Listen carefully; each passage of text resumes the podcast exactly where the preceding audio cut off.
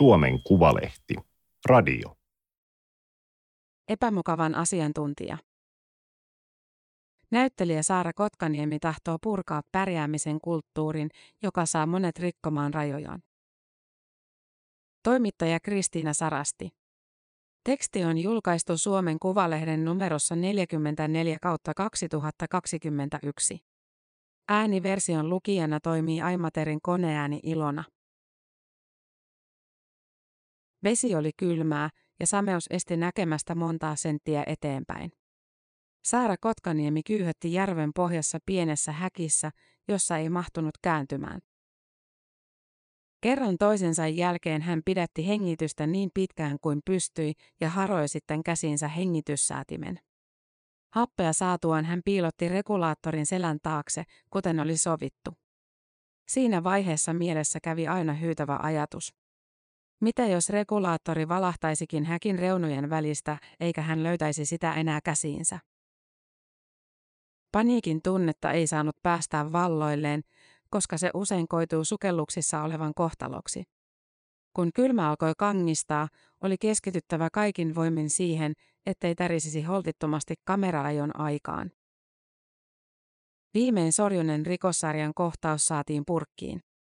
Kun Kotkaniemi pääsi pois vedestä, hän tunsi suurta riemua siitä, että oli taas voittanut itsensä ja tehnyt valittamatta, mitä pyydettiin.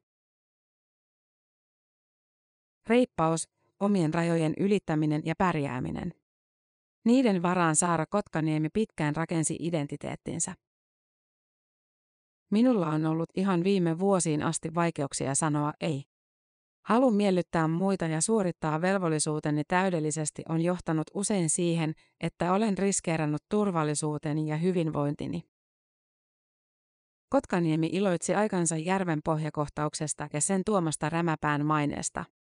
Pikkuhiljaa hän alkoi pohtia, oliko kohtauksen toteuttaminen niin vaarallisella tavalla välttämätöntä. Se olisi voitu kuvata laadun kärsimättä esimerkiksi uima-altaassa. Samansuuntaisia ajatuksia Kotkaniemi on viime vuosina pohtinut myös elokuva- ja TV-sarjojen läheisyyskohtausten yhteydessä. Viime vuonna Suomen elokuvasäätiö julkaisi hänen kirjoittamansa selvityksen ohjeistus intiimikohtausten tekemiseen kameratyöskentelyssä. Kotkaniemi haastatteli 40 tunnettua näyttelijää ja 20 ohjaajaa. Näyttelijöistä 70 prosentilla oli kielteisiä kokemuksia ainakin joistain intiimikohtausten kuvauksista. Heidän suostumustaan ja turvallisuuttaan ei aina ollut varmistettu kunnolla, eivätkä he olleet saaneet kohtauksiin riittävää ohjeistusta. Kotkaniemestä kaiken perusta on, että alalle kehitetään sopimisen ja suostumuksen kulttuuri, jossa kunnioitetaan sovittuja rajoja. Audiovisuaalisen alan näyttelijät ovat olleet viime vuosiin asti niitä harvoja ryhmiä, joiden kohdalla ei ole puhuttu psykologisesti turvallisen työkulttuurin merkityksestä. Heillä ei edes ole työehtosopimusta. Kotkaniemen ensimmäistä seksikohtausta kameran edessä ei suunniteltu kunnolla. Vastanäyttelijäksi palkattiin viime hetkellä julkis, joka ilmoitti kuvauspaikalle tullessaan, että panemaanhan tänne on tultu.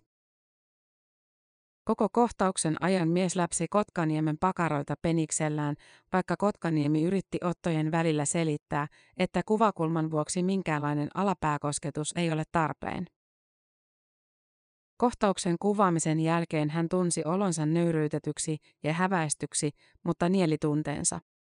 Näyttelijöiden on pitkään odotettu reippaasti tekevän kaiken, mitä ohjaaja sanoo.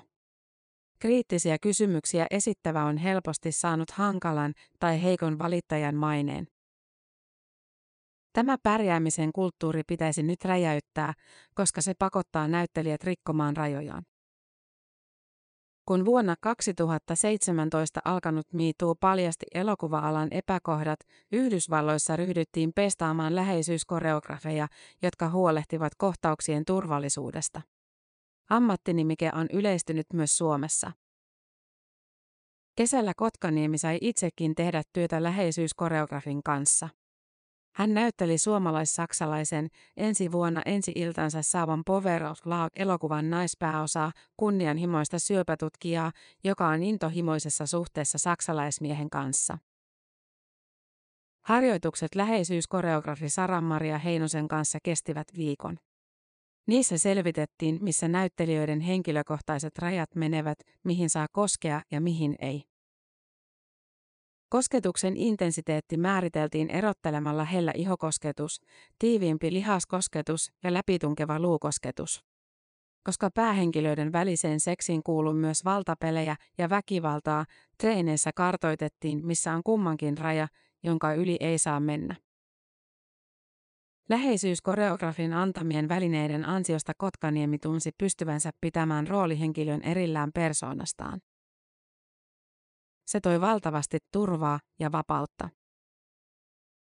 Näyttelemisen maailma tuli Kotkaniemelle tutuksi jo lapsuudessa. Hänen isänsä on ohjaaja Pentti Kotkaniemi, jonka työn innoittamana Saara kavereinen teki jo lapsena omia näytelmiä.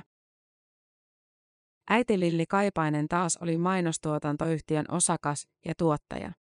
Hän hoiti hektisen työnsä ohella lasten kasvattamisen, koska maakuntateattereissa työskennellyt isä oli arjet poissa kotoa.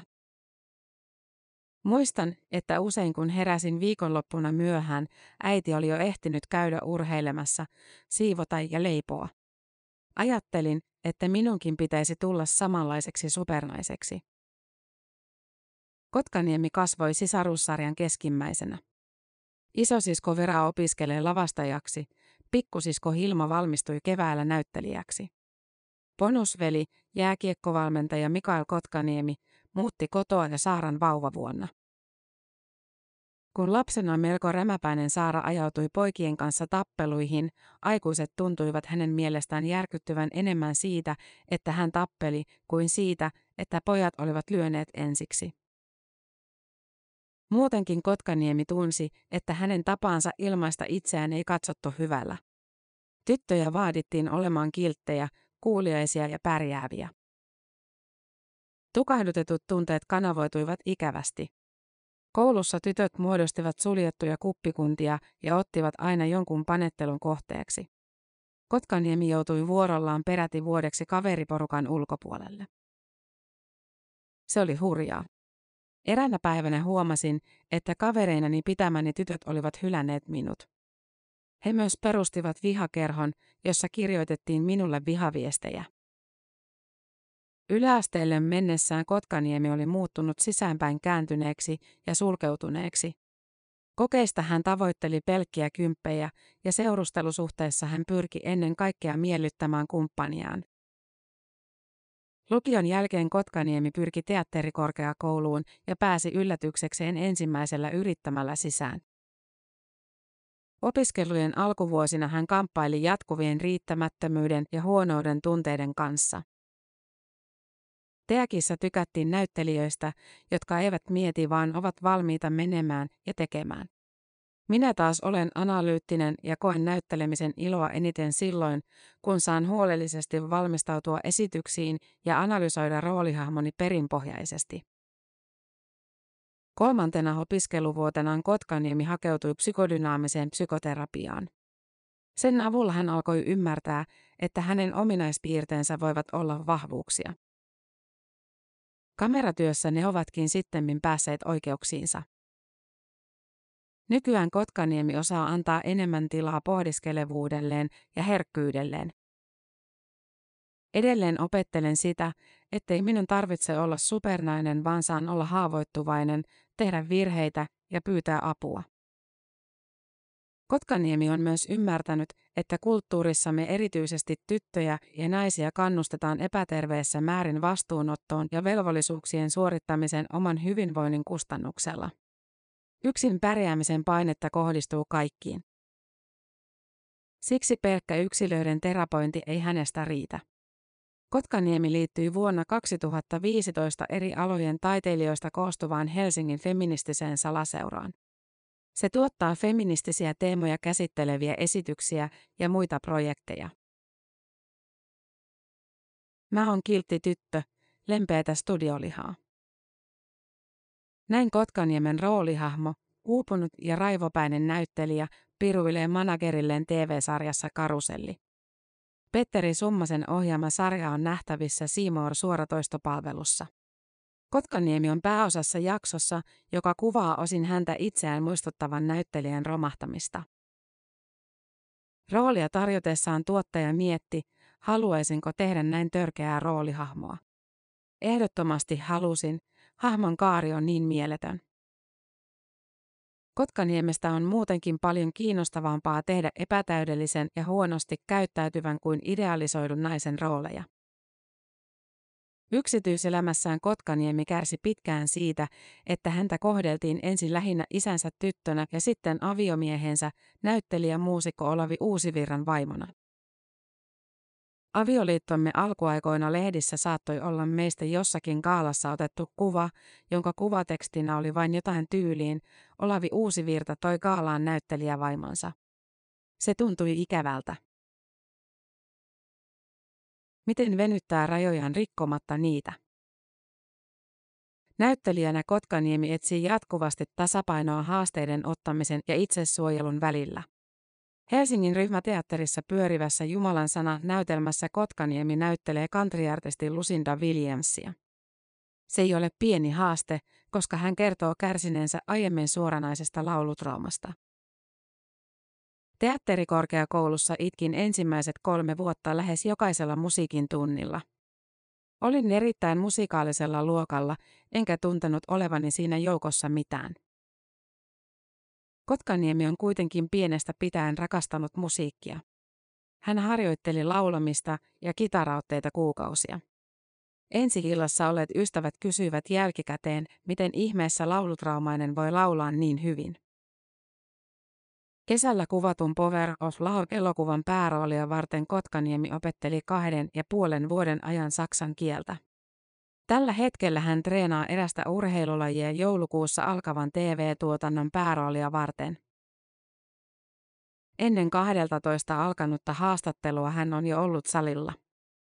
Ronsan lounassalaatin ääressä hän kertoo huolehtivansa tarkkaan, että syö säännöllisesti tarpeeksi paljon.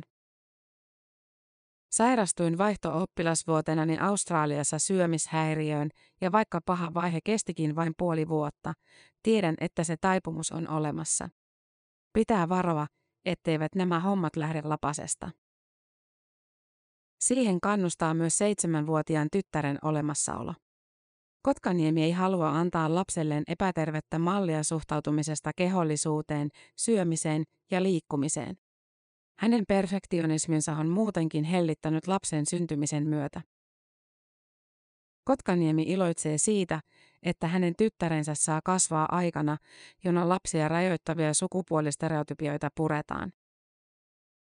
Kun tyttäreni esikoulussa muodostettiin muita ulossulkevia liittoumia, niihin puututtiin heti ja selvitettiin, miten ristiriidat voi käsitellä rakentavasti. Useimmat nykylapset eivät enää joudu selviämään yksin myrkyllisessä ympäristössä niin kuin minä kouluaikoinani. Tämä oli Suomen Kuvalehden juttu epämukavan asiantuntija. Ääniversion lukijana toimi Aimaterin koneääni Ilona.